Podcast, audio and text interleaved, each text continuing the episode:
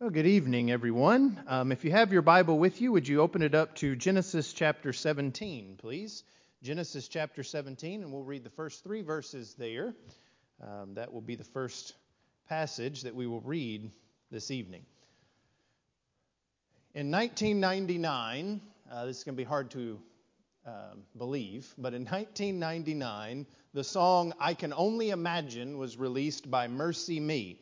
And it became a hit not just in Christian music circles, but in the wider population as well. And I had become a Christian by this point in my life. I was just a baby Christian, had only been a Christian for uh, less than a year.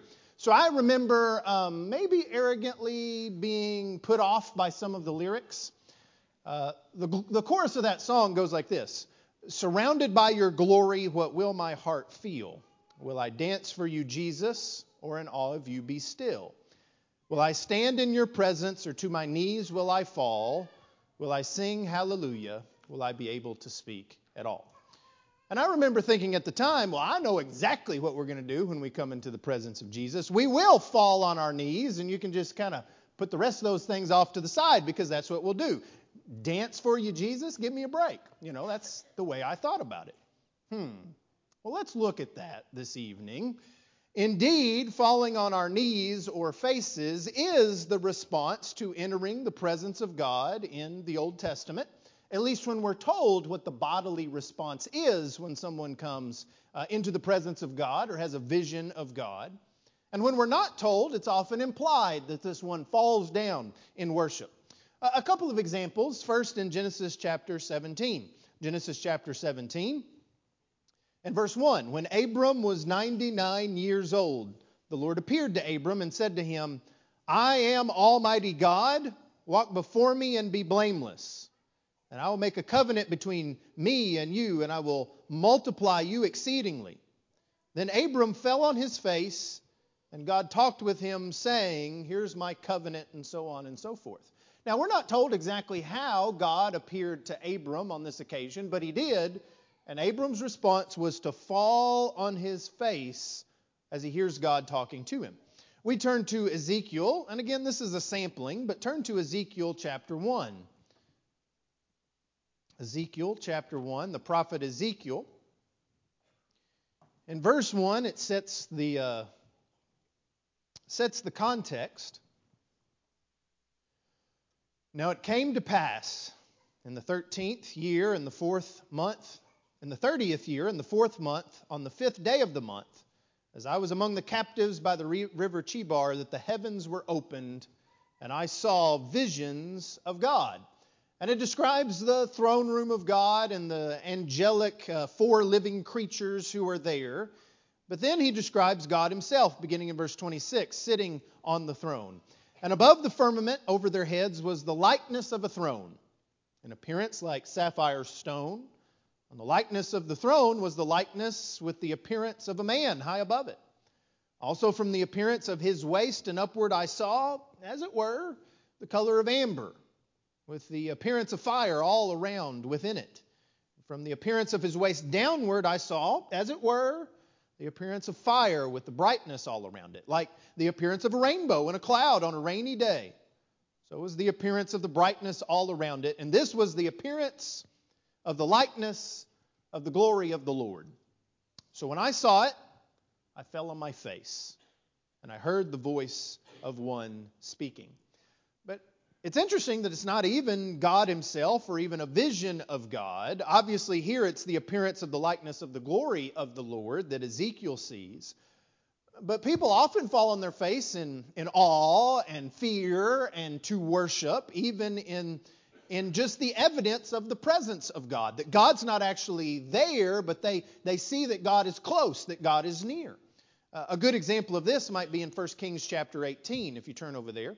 1 Kings chapter 18 is the occasion of the, of the famous back and forth between Elijah and the prophets of Baal where he asked the people, How long will you falter between two opinions? How long will you limp along? If God's God, choose him. If Baal's God, follow him. But the people answered not a word. And so we remember the challenge, right? Uh, whichever God will send down fire to consume the, the sacrifice, that's the one true God. And the people say, Good, that's what we'll do. And Elijah has them bring in the water all and pour it all over the sacrifice, and there's a trough around the altar, and the water all goes in there. And fire of the Lord, in verse 38, the fire of the Lord fell and consumed the burnt sacrifice, and the wood, and the stones, and the dust. And it licked up the water that was in the trench. I mean, just totally consumed everything. Now, when the people saw it, what did they do? They fell on their faces and they said, The Lord, Yahweh, He is God. The Lord, He is God. And ultimately, they're going to do what um, Elijah asked them to do, at least for a very short period of time here fire from the Lord. But it's not just that falling on your face before God in fear or awe or worship is, is the right response before God. I would take it a step further that that response of falling on your face before someone in awe and worship is reserved only for God. That's, that's not a response that you should do for anyone or anything else. Uh, turn to the end of uh, your Bible, to the book of Revelation, Revelation 22.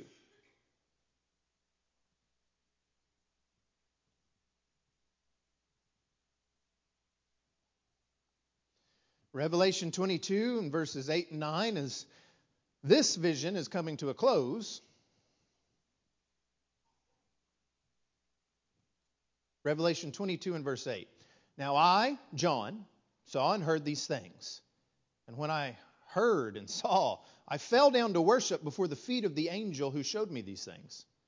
Then he said to me, See that you do not do that, for I am your fellow servant and of your brethren the prophets, and of those who keep the words of this book. Worship God. What's he saying?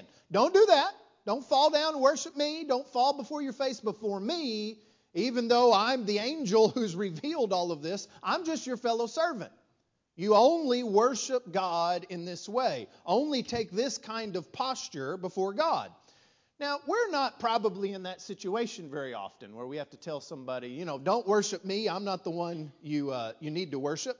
Uh, I can think of one time that it felt like I, I came close with someone.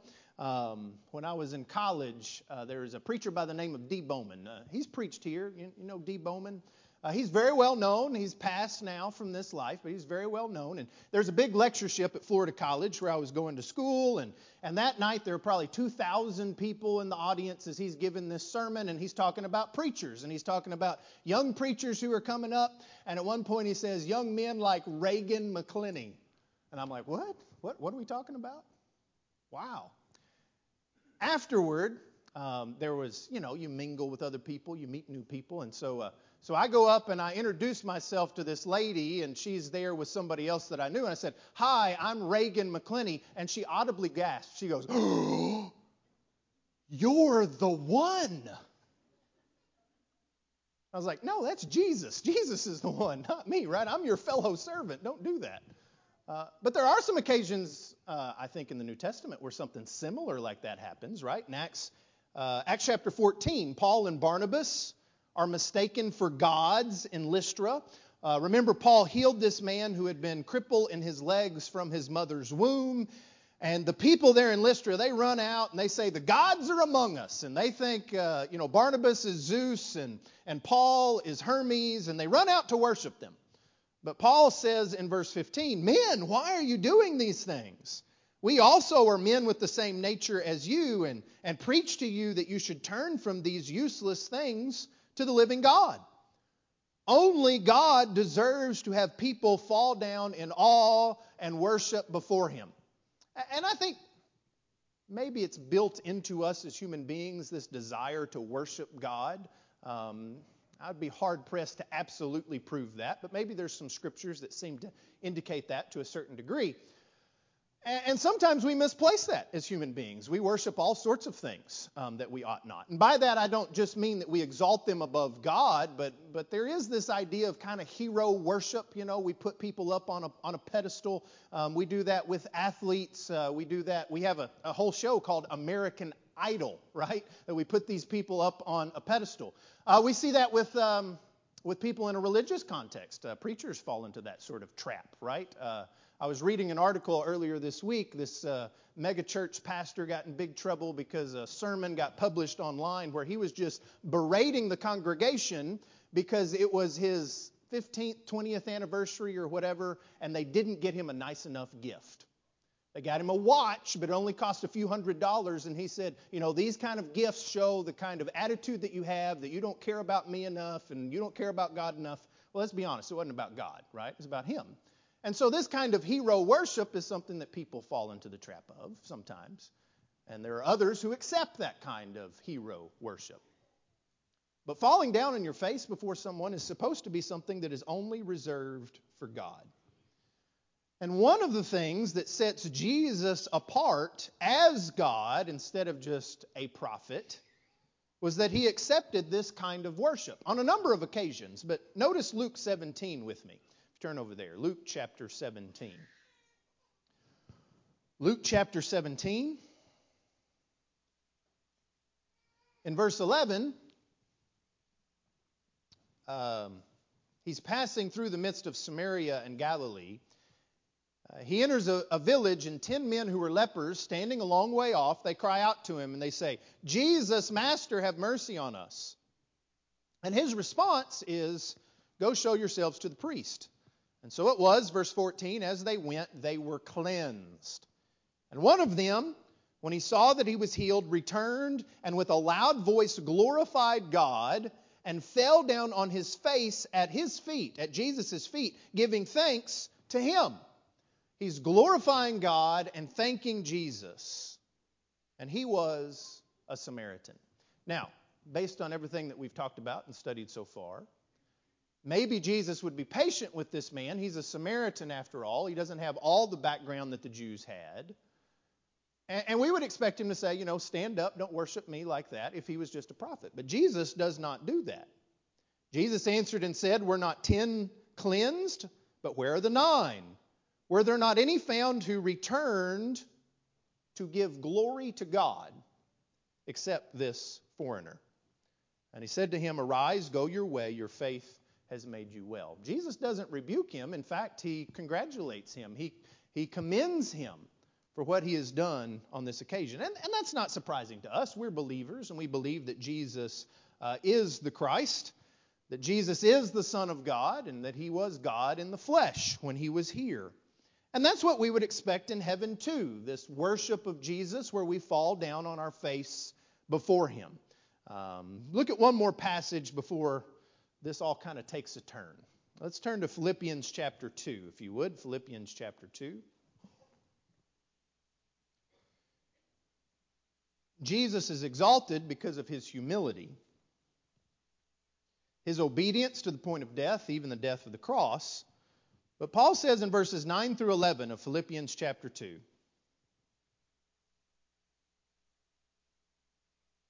Therefore, God also has highly exalted him and given him the name which is above every name, that at the name of Jesus every knee should bow, of those in heaven, of those on earth, and of those under the earth.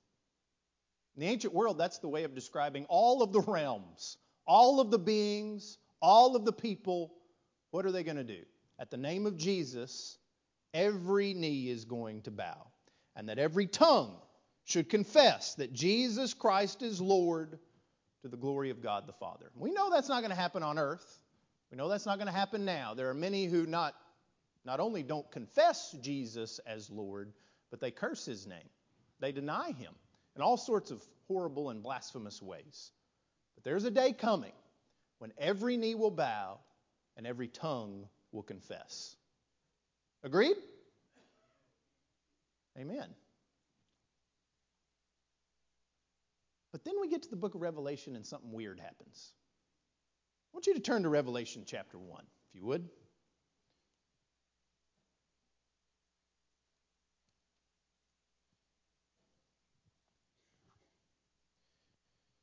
In Revelation chapter 1,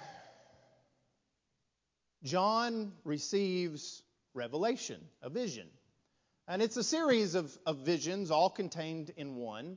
And it's so reminiscent of so many of the visions that we see in the Old Testament. Um, even what we saw with Ezekiel, uh, Isaiah's vision, Zechariah's, some of his visions, um, all of those things are kind of echoed and mirrored in what John sees here. And in John chapter 1, Jesus appears. To, uh, in Revelation chapter 1, Jesus appears to John. And John describes him in terms that are reserved only for God the Father, for God Almighty, for Yahweh. And we see in verse 17, um, and when I saw him, John says, I fell at his feet as dead. Appropriate. I mean, that's what we would expect, right? But he laid his right hand on me, that's the hand of authority and power, saying to me, Do not be afraid. I am the first and the last. I am he who lives and who, di- uh, who, who was dead. And behold, I am alive forevermore. Amen and I have the keys of Hades and death. And he says, I'm going to ask you to write these things, put it in a book, and so on and so forth. So, so he puts his hand on him and he says, Do not be afraid. Do not be afraid. That's really the opposite of what we see with uh, people interacting with God throughout the rest of the Bible. In Deuteronomy chapter 5, for example, the people, when they come to Mount Sinai, and Moses is recounting this, you can look in Exodus and see the original account, and it all jives up, right? But in Deuteronomy chapter 5, they come before God at the mountain, and I believe that God speaks the Ten Commandments. And the people, they run away. Uh, they don't just fall down before God, they run away from God. They get as far away as they can, and they tell Moses, you know, you go speak to God. Why should we die? Because they were greatly afraid to even come near the mountain where there's fire and smoke and God is speaking. And so Moses, he takes this to God and says, you know, this is what the people say and so forth. And God says in verses 28 and 29 of Deuteronomy 5, Then the Lord heard the voice of your words which you spoke to me, and the Lord said to me, I have heard the voice of the words of this people which they have spoken to you. They are right in all that they have spoken. Oh, that they had such a heart in them that they would fear me and always keep my commandments, that it might be well with them and with their children forever. And this is not unique. That's what God says. This is the correct response when you come into my presence. You should fear me. Take off your sandals, for you're on holy ground, right? And yet, Jesus says to John, Do not be afraid. That's strange, isn't it? Unexpected. Then in Revelation chapter 4, there's the, a throne scene. A throne scene. We're familiar with this. That's what Ezekiel saw. He saw God on the throne, right? And we have the, the four living creatures, and we have this, this same idea of praising God. Um, it's again reminiscent of those throne scenes of the Old Testament. And, and all come and worship the Lamb because he is worthy to open the seals that, that reveals the mouth of God. Did you notice how we read through those and they fall on their face and then God speaks? Well, this is God speaking through these seals that are going to be opened. And so they praise the Lamb. Every creature, chapter 5 and verse 13, every creature which is in heaven and on earth and under the earth. Huh? Sounds familiar. And such as are in the sea and all that are in them I heard them saying, Blessing and honor and glory and power be to him who sits on the throne and to the Lamb forever and ever. And the four living creatures say, Amen. And the 24 elders fell down and worshiped him who lives forever and ever. Right response. They all fall down and worship him. We're, we're told in chapter 4 uh, these elders who are sitting on thrones themselves with crowns themselves, they cast their crowns before him and then fall down in worship to him. Well, the Lamb starts opening these seals. The first seal releases a white horse whose rider has a bow and arrows and wears a crown to conquer. The second seal, there's a red horse whose rider has a great red, great sword to, to take all peace from the earth. The third seal is opened by the Lamb and it releases a black horse with a pair of scales to make food scarce and expensive on the earth. The fourth seal releases a pale horse whose rider is death and he kills over a fourth of the earth. The fifth seal is opened, and it shows those killed for their faithfulness to the word of God who, who cry out for vengeance. Then the sixth seal shows the reaction of the unrighteous when they come before the throne of God. Read with me in chapter 6, beginning in verse 12. I looked when he opened the sixth seal, and behold, there was a great earthquake, and the sun became black as sackcloth of hair, and the moon became like blood, and the stars of heaven fell to the earth as a fig tree drops its late figs when it is shaken by a mighty wind. And the sky receded as a scroll when it's rolled up, and every mountain and island was moved out of its place. And the kings of the earth, great men, the rich men, the commanders, the mighty men, every slave and every free man hid themselves in the caves and in the rocks of the mountains, and said to the mountains and rocks, Fall on us and hide us from the face of him who sits on the throne and from the wrath of the Lamb. Not just falling on their face, not just running away. They want the mountains to cover them up so that they cannot see this one. Verse 17 For the great day of his wrath has come, and who is able to stand? What's the answer? Who is able to stand before God? No one, right? No one. Or is it? The scene changes. And John sees four angels standing at the four corners of the earth. Another angel comes from the east, and he cries out to stop the other four angels from harming the earth until the servants of God are marked on their foreheads. 144,000 are marked, but they're from the tribes of Israel. Not the actual tribes of the nation. It doesn't quite match up. And it's 12,000 from each of these tribes. But they aren't all of the people who are righteous. There are many more. And what is their reaction to the Lamb on the throne? Well, let's go to chapter 7. Um, notice first in verse 11. All the angels stood around the throne, and the elders and the four living creatures, and fell on their faces before the throne and worshiped God. Again, that's what we would expect. Even with these angels, even with the living creatures, even with the elders. But I want you to go back to verse 9.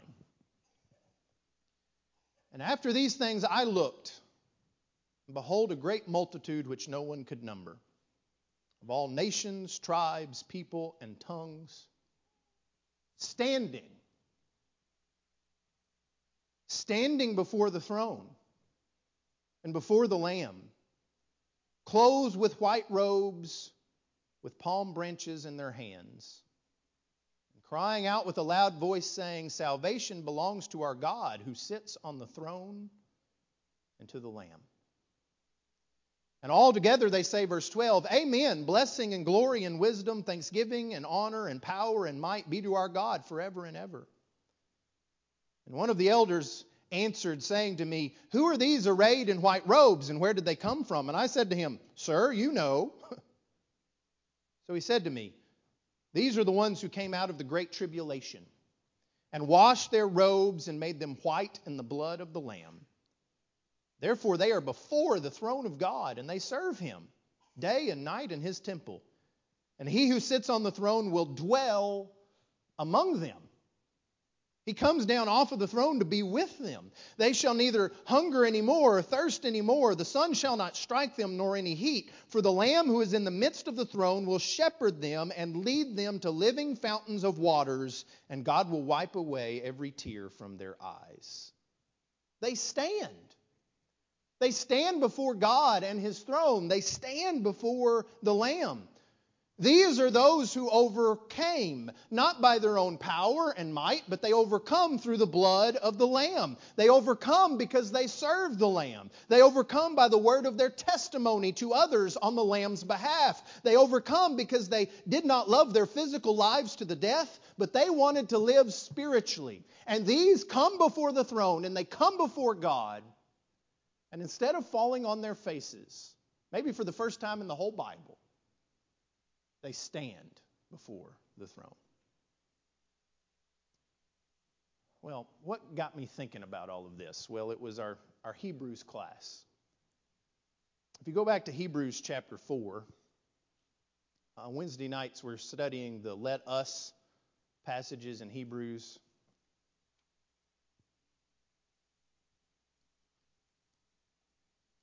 And there's some phrases that just almost don't compute, at least for me.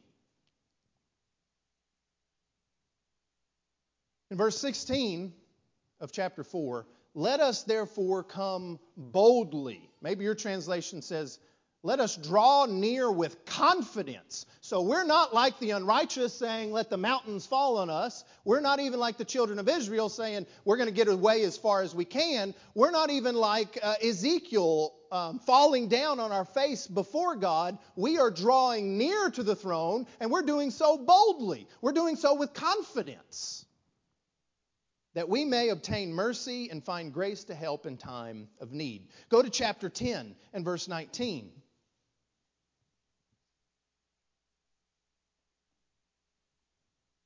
The image here is of entering the temple and specifically entering the holy place of the temple, which only the high priest could do, only once a year, only after extensive sacrifices had been made. And if he didn't do the right sacrifices, what they believed, rightly so, is that they would be struck dead. He would be struck dead if he came into the presence of God um, without being made clean. But in verse 19, what is it that we see? Therefore, brethren, having boldness, again, that same word, confidence, to enter the holiest, the, the holy of holies. How? By the blood of Jesus, by a new and living way which he consecrated for us through the veil, that is, his flesh.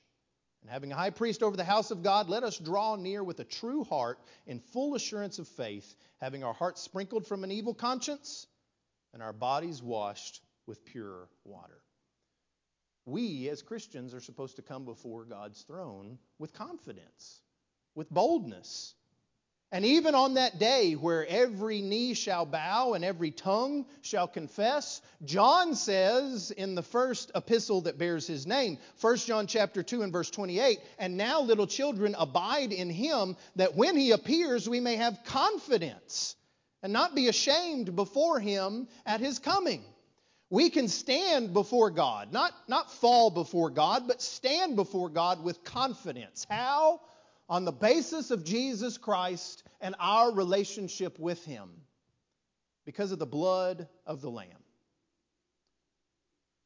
And that's a powerful change in our thinking, or it should be a powerful change in our thinking. Being able to stand before the throne with confidence and boldness shows three things. Number one, being able to stand before the throne of God with confidence and boldness shows how great Christ's sacrifice really is. The greatness of sin, in terms of its power, in terms of its universality, in terms of how it separates us from God, shows the power of Christ's sacrifice. To where we don't you know, we, we talk about it in these terms, right? You know, just uh, uh, I want to be a doorman in heaven. You know, I just want to sneak in the back door. You know, whatever job I get, just let me be in there. I just want to be a janitor in heaven. Well, well, janitor's a great job. That's fine. But we're supposed to go into heaven with boldness, with confidence. We're supposed to enter into the presence of God with that kind of confidence. And that's a far cry from where we were, isn't it? Uh, Romans chapter 3 is perhaps uh, the most vivid of Paul's descriptions of our life in sin before being made right by the blood of Jesus. And in order to do it, he quotes um, from, from the book of Psalms. In verse 9 of Romans chapter 3, what then? Are we better than they? Not at all. For we have previously charged both Jews and Greeks that they are all under sin. As it is written, there's none righteous, no, not one. There's none who understands, there's none who seeks after God. They've all turned aside. They have together become unprofitable. There is none who does good, no, not one. Their throat is an open tomb. With their tongues they have practiced deceit. The poison of asp is under their lips, whose mouth is full of cursing and bitterness. Their feet are swift to shed blood. Destruction and misery are their ways and the way of peace they have not known. There is no fear of God before their eyes. And this is the kind of person that we would expect God to humble, for God to bring down. You have no fear of me, let me show you who I am. and you will fear, and you will cower, and you will fall before me. Verse 23 For all have sinned and fall short of the glory of God. Now, how do we go from that and that vivid description to having boldness to enter God's presence with righteousness and peace? Well, Romans chapter 5 and verse 6. Romans 5 and verse 6. For when we were still without strength, in due time Christ died for the ungodly. That's us, without strength, ungodly. For scarcely for a righteous man will one die, yet perhaps for a good man someone would even dare to die. But God demonstrates his own love toward us in that while we were still sinners, Christ died for us.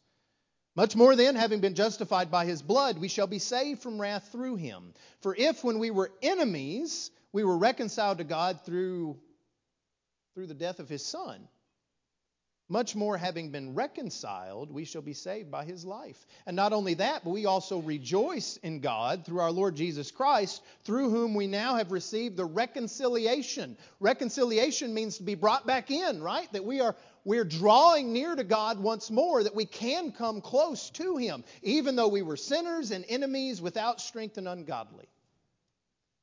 Being able to stand before the throne of God shows how great Christ's sacrifice is. No matter what the sin, no matter how dire, Christ's sacrifice can make it right. And, and that's the second thing, kind of adjacent to it.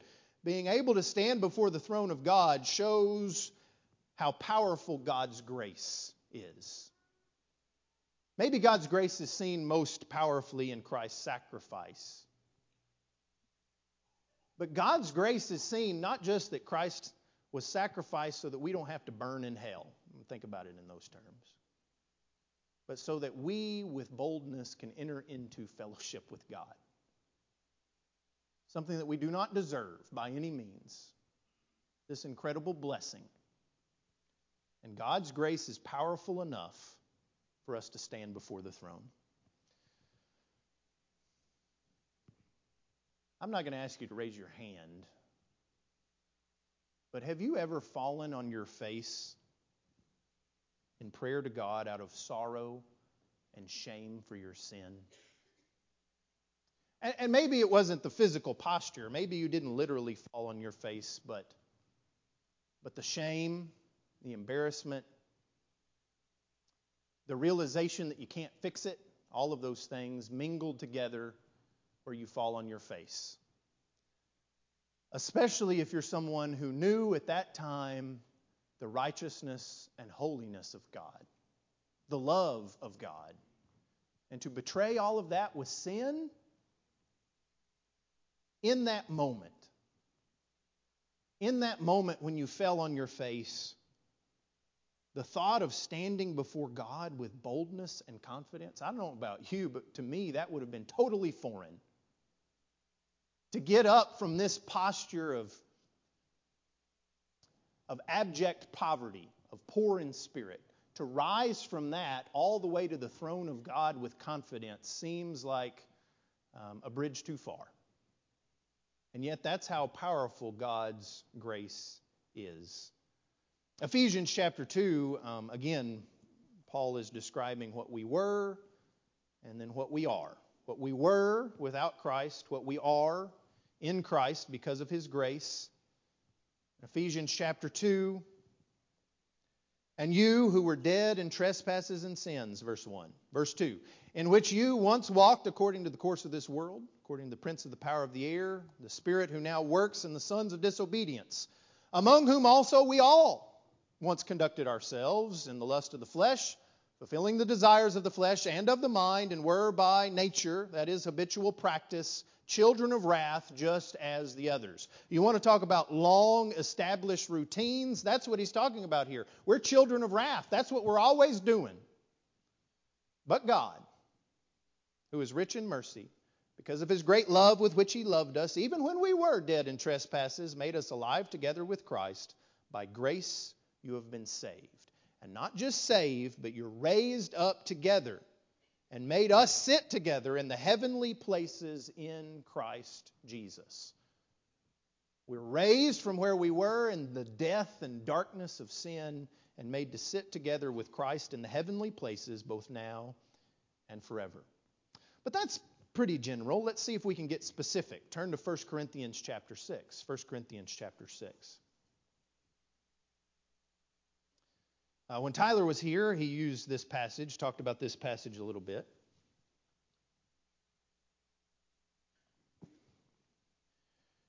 Verse 9 of 1 Corinthians chapter 6. Do you not know that the unrighteous will not inherit the kingdom of God? Do not be deceived. Neither fornicators, nor idolaters, nor adulterers, adulterers, nor homosexuals, nor sodomites, nor thieves, nor covetous, nor drunkards, nor revilers, nor extortioners. Ten uh, we got a good complete list here, will inherit the kingdom of God. That's where you were. And such were some of you. But you were washed, you were sanctified, you were set aside, made holy, but you were justified in the name of the Lord Jesus and by the Spirit of our God. Such were some of all of us. Maybe not these specific sins, but sins like them. But we were washed we were sanctified and we were justified by the blood of Jesus. That's how powerful God's grace is. So, being able to stand before the throne shows us how great Christ's sacrifice is, how powerful God's grace is. And then finally, number three, how grateful we should be. What are they doing? These who are standing before the throne of God, they are praising and serving and worshiping Him forever. I mean, how, how into something do you have to be to stand the entire time? Especially when you could sit. You know, there are other options. Maybe it's a, a, sign of getting older. There's been a couple of concerts the last few years where I've gone to it and, and I'm sitting down and people are standing up in front of me, younger people, and I'm like, I wish they would just sit down. You know, just sit down so we can all see. You stand, I have to stand, that sort of thing, right? You have to be really into it to just stand the whole time, right? Maybe, maybe with sporting events, we think about a really great fan base. You know, what they'll do is they'll stand the whole time. That shows how enthusiastic they are about that. And uh, we all know a fan base like that, right? Texas A&M, you know, that, they're famous for that, standing the whole game. And that's easy to do when you're playing Alabama. Even easier when maybe you're beating Alabama. We can stand and we can cheer and we're excited about it, and I don't even need that seat few years ago, I went and saw A&M play Nevada. They just beat them like a drum, you know. About the mid third quarter, I saw a lot of people sitting down because it's just tough to keep that kind of enthusiasm, to be into it, unless it's something really, really special.